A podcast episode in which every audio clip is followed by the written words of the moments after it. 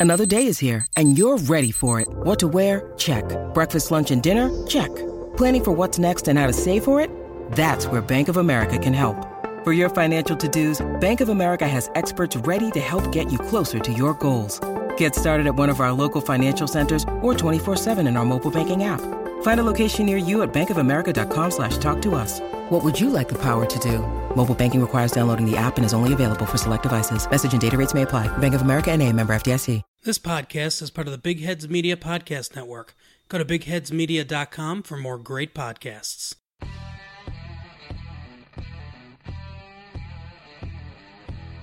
Evan Michael Engram, born on September 2nd, 1994, was drafted by the New York Football Giants in 2017 with the 23rd pick in the first round. He looks to make the most out of being in Pat Shurmur's offense for his second season and try to make 2019 a breakout season.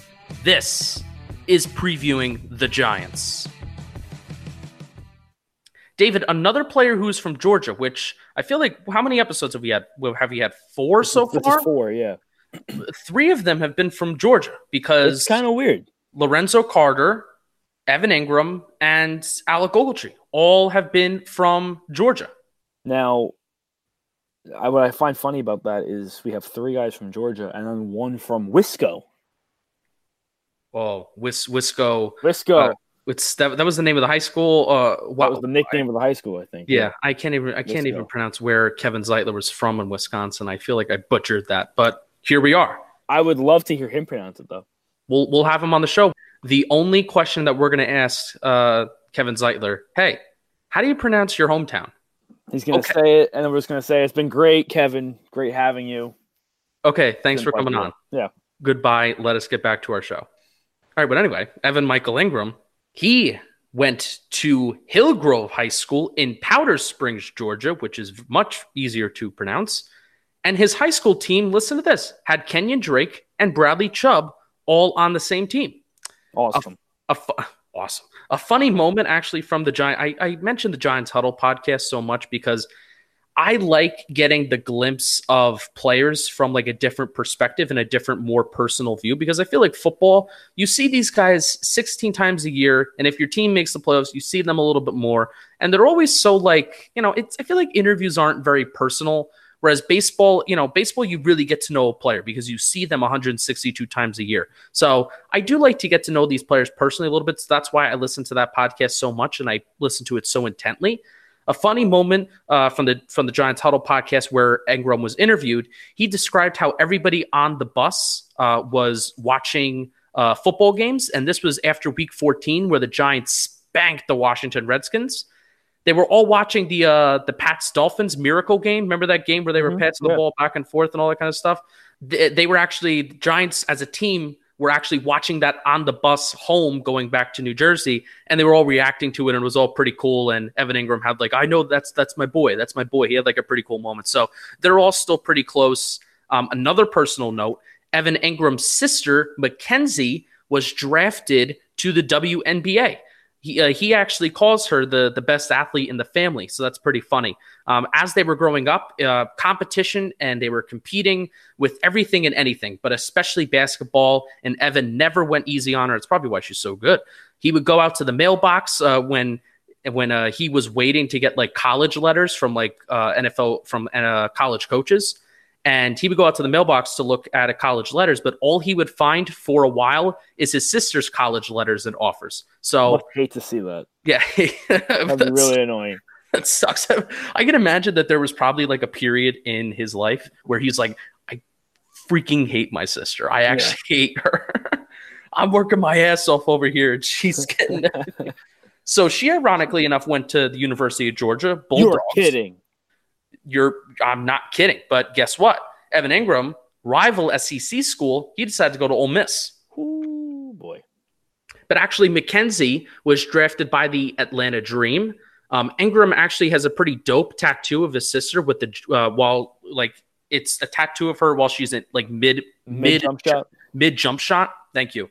Um, and then it was while she was at Georgia, so she's like in a Georgia jersey. It's pretty dope tat. I'm not usually a fan of tattoos; they usually skeeve me out, but that's pretty dope. Um, Another fun fact this is going to be the last fun fact before we get into Evan Engram's stats and basic info is that he was actually a more dominant swimmer in high school, he said, in his opinion, because he had big feet like flippers.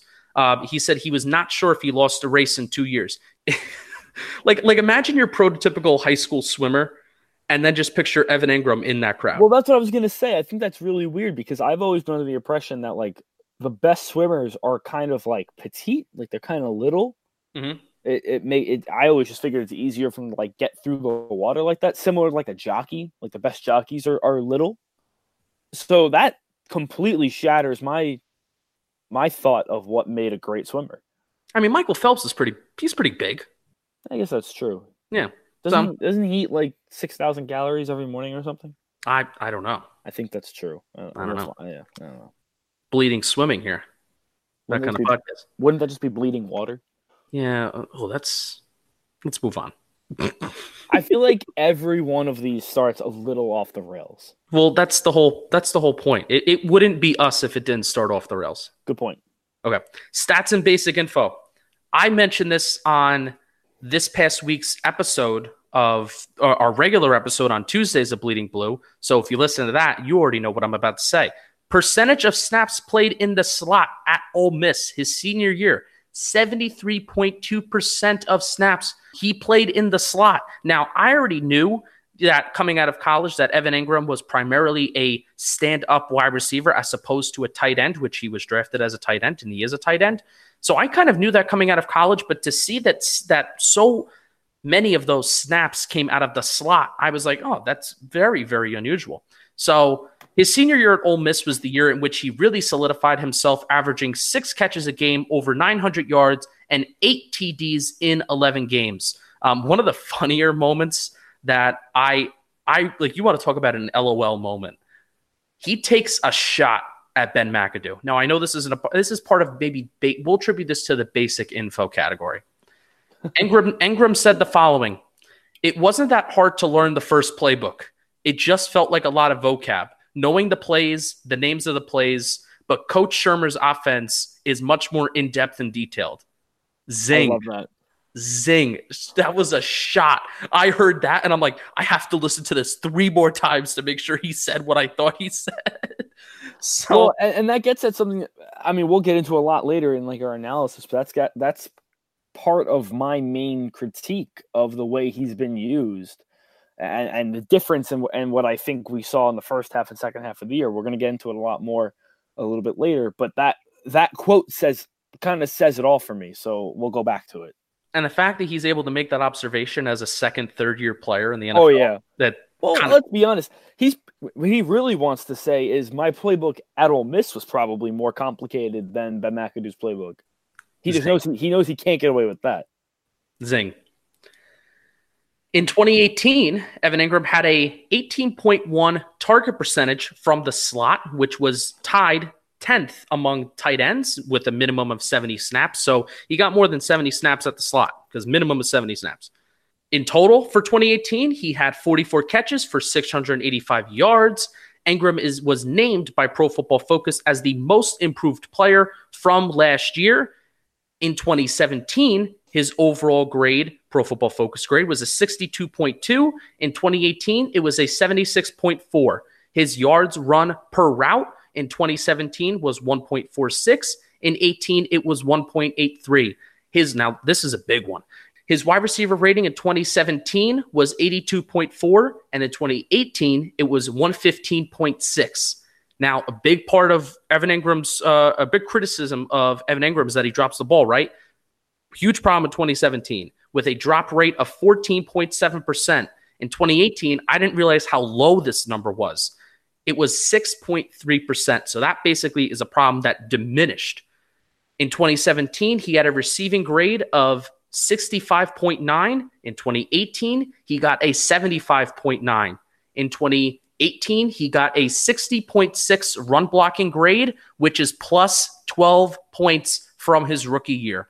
Now, I want to talk about Engram's blocking ability because I feel like he gets a lot of hate in that department.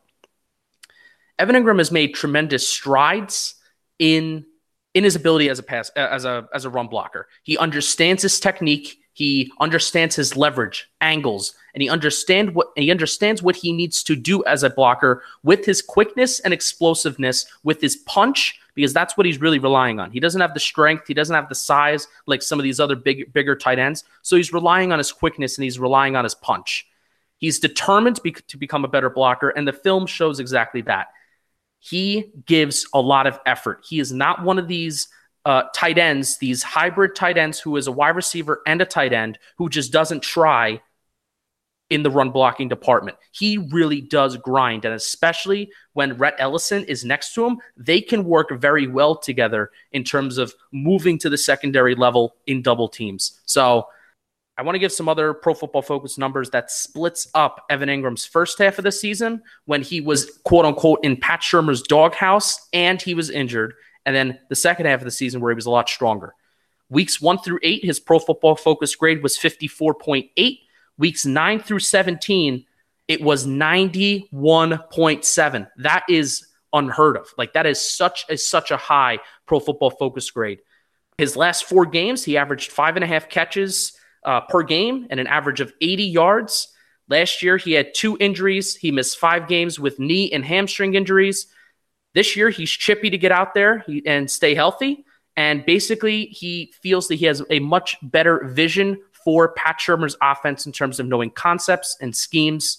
Uh, and once Engram was healthy, he was more part of the offense. And out of Pat Shurmur's doghouse, he was able to show his athleticism and versatility as a football player. So, David, that was a lot of information. I'm sorry. That was a lot of talking. Give me your thoughts on him as we move into our analysis section.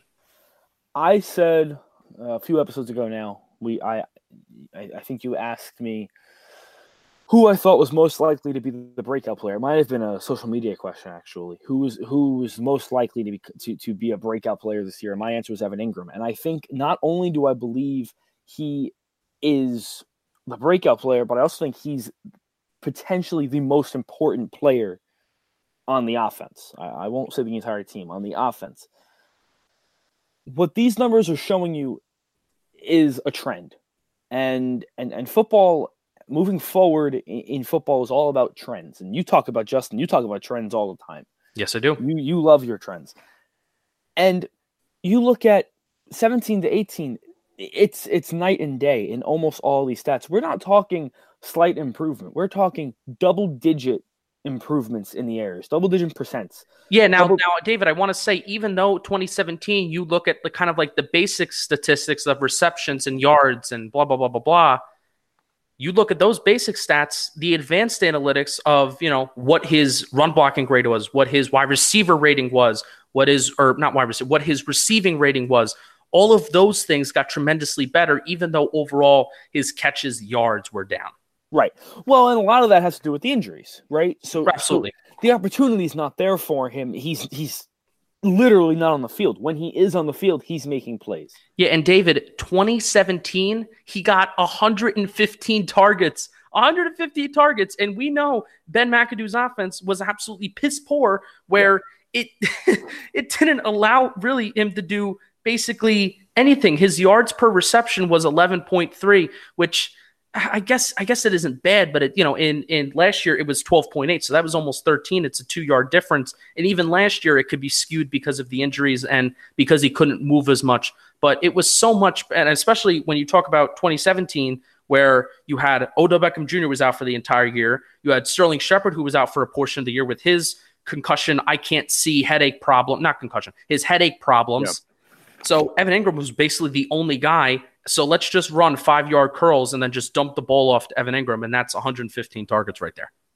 Yeah. So, but but also what happens there is you get all the targets, but it all becomes very predictable. It's either going it's either going to be an, it's either going to be a, a, seam, it's going to be a seam from the slot, it's going to be a dump off. It you can't get creative, and I think that is kind of what Engram's touching on with the complexity of Pat Shurmur's offense versus the McAdoo offense.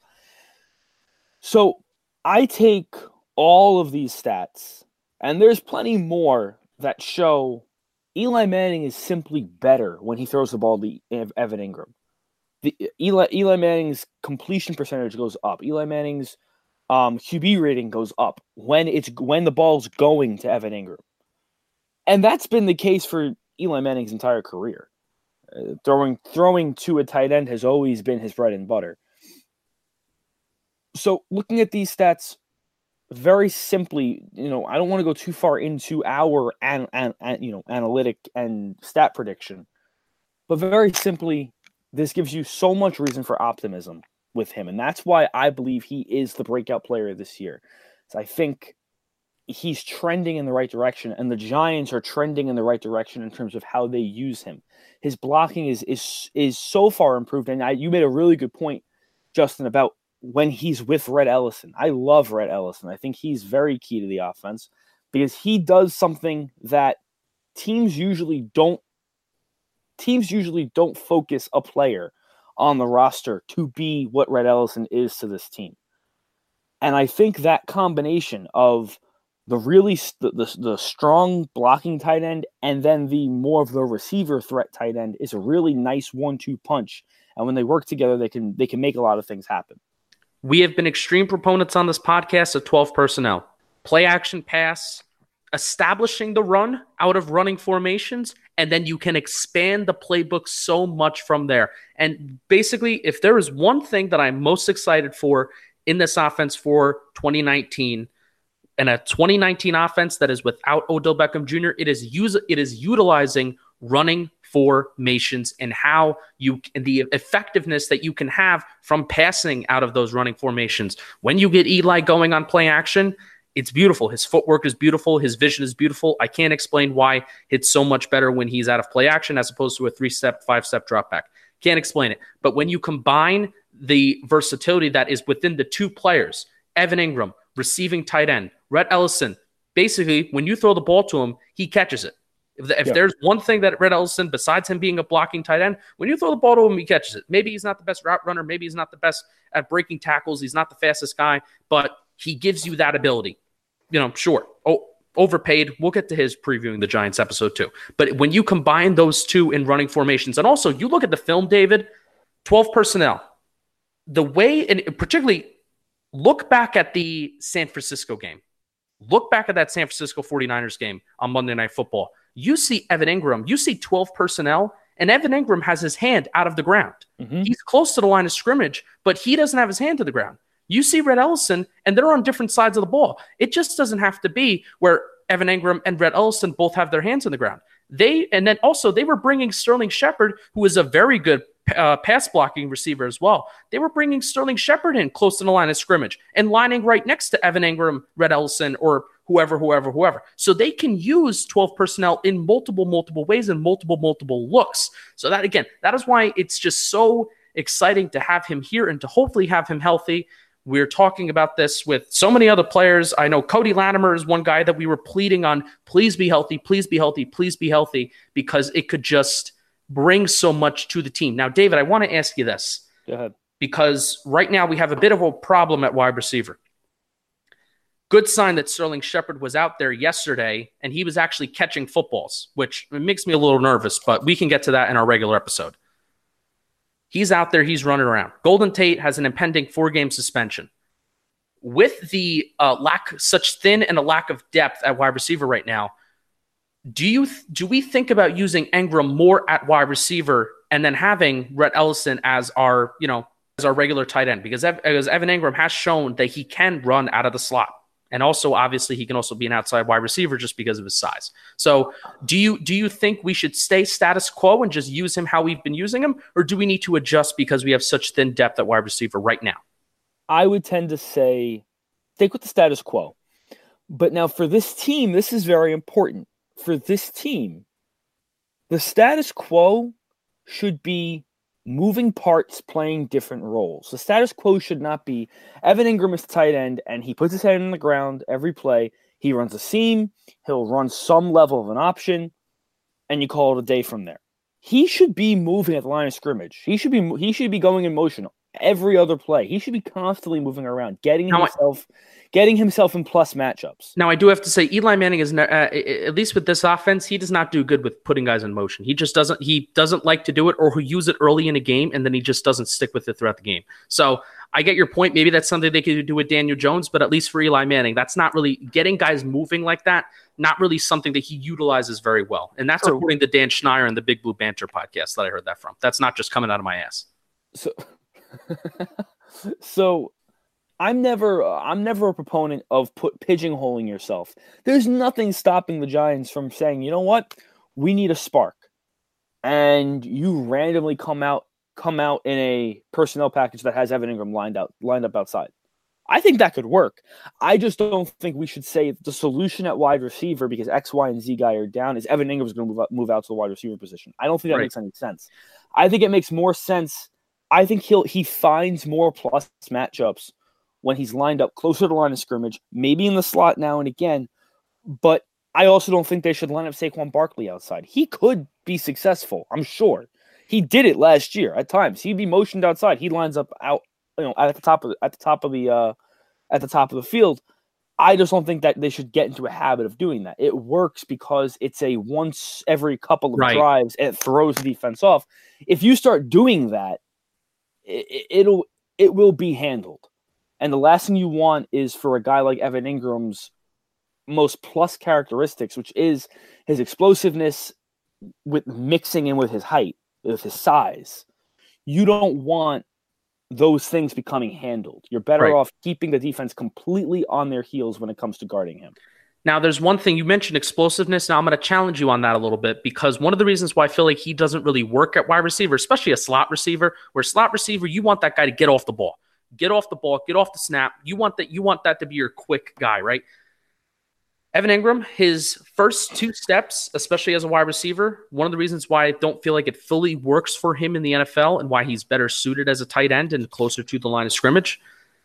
His first two steps are not great. He's not very quick off of the line. When you get to his third and fourth and fifth steps, the speed is there. You know, you look at his 40 time and it's and it's absolutely there. That wide receiver speed is there. But his quickness off the line of scrimmage, that's something where it's lacking. He relies on his second gear speed to get him going. I it's think not, by it's, yeah, good. I think by explosiveness, I, I should have made this more clear. I think by explosiveness, what I more meant was the explosive athleticism.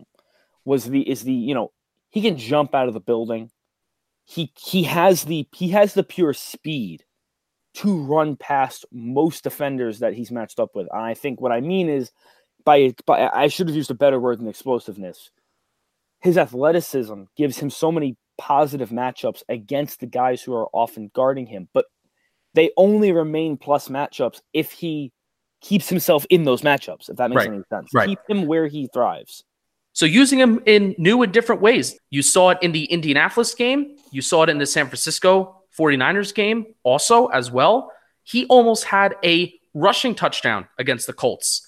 Um, get, you know, now, David, you actually did talk about get him moving before the snap. So this Yeah. is where I'm actually going to agree with you with get him moving before the snap in terms of utilizing the sweeps and getting him going into that second gear and, and utilizing him out on those sweeps, especially since when you're talking about Odell Beckham Jr. being a gone, that is a guy who we did see would be, you know, used in those sweeps last year. So I'm actually going to go out. This is a bold take. You ready for this bold take? You ready, ready for for the hot take? Evan Engram is going to have a rushing touchdown this year, at least one. I completely support that. And I was going to say exactly what you just said. You you just spent some time talking about how the pure speed is there. It's the explos- explosiveness off the line. You know, understand that. And, and there's nothing wrong with saying my player, X player, has a limitation. Let's do everything we can to hide that limitation. Put him in situations that will allow him to thrive. You put him in some kind of emotion and and get him moving before the snap, his effectiveness and ability to be a weapon skyrockets. So I think that makes complete sense. They can use him so creatively. And he- this is what I said. I was going to go back to that quote. The playbook with Ben McAdoo was simple. It was all about vocab. It was all about purely the X's and O's, knowing the names of the plays, knowing what your pure assignment was on that play. It was it was a boring playbook. A fan, you and I, Justin, going to the games could see that. You could predict plays before they happened. Eleven personnel, eleven personnel, ninety percent of the fucking time. It was ridiculous. Now we saw last year an offense that really was not very good, but even especially towards the end of the year, got a lot more creative. And with that creativity came a lot more production from Evan Engram, as Pro Football Focus proves. So I think with the enhanced offensive line play, an enhanced running game, an enhanced, I think, Eli Manning, Evan Engram is going to be. I'll make my own bold take. I'm probably going to get down into the stats now, but I'm making my own bold take based on, we'll just go purely eye test. Evan Engram is going to end this year clearly in a top three or four tight end of the NFL. Wow. It'll be him. It'll be Zach Ertz. It'll be Travis Kelce And Gronkowski's out of the league now. He can move up a slot. Um, Kelce, Ertz, Engram, and somebody else maybe. Pro Football Focus would tend to agree with you. And they've been right about a lot of things. Here's the Pro Football Focus. Amen. We talked about his targets in 2017, but Evan Engram had 64 targets last year in 11 games. Eight games started. Now, in terms of our predictions, we're moving to our, towards our prediction section right now. This is so tough because you want to predict his season like he's going to be here for 16 games, but there's a part of me that knows that he pro- that this probably will not be the case. Um, but so it's we're not we don't predict based off we don't predict for injuries. That's not what we're going to do here. I say Engram gets 90 targets, which is a lot, and it is it is a huge jump. 60 catches to 65 catches, which is in between a 66 and 72% catch percentage, which is very impressive at 70%. That's where you want to be. Seven out of every 10 balls that comes your way, you're catching them. He had six TDs his rookie year. I say in 2019, he also hits six TDs, but seven total TDs, including one rushing touchdown. In terms of yards, this is where Engram is going to take the biggest jump because I think he can average around 13 yards per catch, which will have him around 850 yards for the season. I think the yards is honestly the most boldest prediction here because in this offense, where there's such an emphasis on getting the ball out of the QB's hands, 14 yards per reception is ballsy, but I do have a good feeling that whoever is at quarterback will feel comfortable to take more risks in the second year of this offense, especially if there are wide receiver problems early in the season. We saw it at the end of 2017. Eli will rely on Engram, which will pad those stats. And that's all I have to say, David. So why don't you uh, say your final thoughts and then we'll wrap up. I agree with you um, for most of your stats. I think your catch percentage is on the money. I think your touchdowns are on the money. Uh, I think your targets are on the money. I would probably move his yards per catch down, as you you alluded to. You think that number might be high. That's your that's a bold a bold number. I think your yards per catch and overall yards obviously will, will be down a little bit. I think I actually I, I disagree on touchdowns. I think touchdowns might be a little a little bit higher. I think they are really going to look to him inside the, the 10 or 15 yard line. I think he's going to become a real target. I would I, I've I have not done the, the numbers on this, but I'm I'm sure it would be easy enough to figure out. What was Odell Beckham's red zone target percentage? I'm sure it was through the roof. Those targets have to go somewhere. And I think Evan Engram gets himself in the most positive. Um, for Evan Engram, it is all about positive matchups. And I think Evan Engram finds himself in more positive matchups than anybody else on the Giants team. And Eli Manning loves throwing to his tight ends in the red zone. And he needs to be able to do that. And I think with this team, he's going to be able to. So I would say his touchdowns will be higher. Um, overall, I would say, though, your stats are pretty much on the money. All right, so that is going to wrap up this episode of previewing the Giants. We hope you are enjoying these. These are a lot of fun to do. These are a lot of fun to grind out. So if you enjoy, please think about, please consider leaving a five star rating on the Apple Podcast app because we are grinding through pretty much every single day, giving you episodes up until the start of the 2019 season against Dallas. So, everybody, thank you for listening. Thank you for the support. Keep on bleeding blue. And David all of you beautiful people out there, continue being beautiful.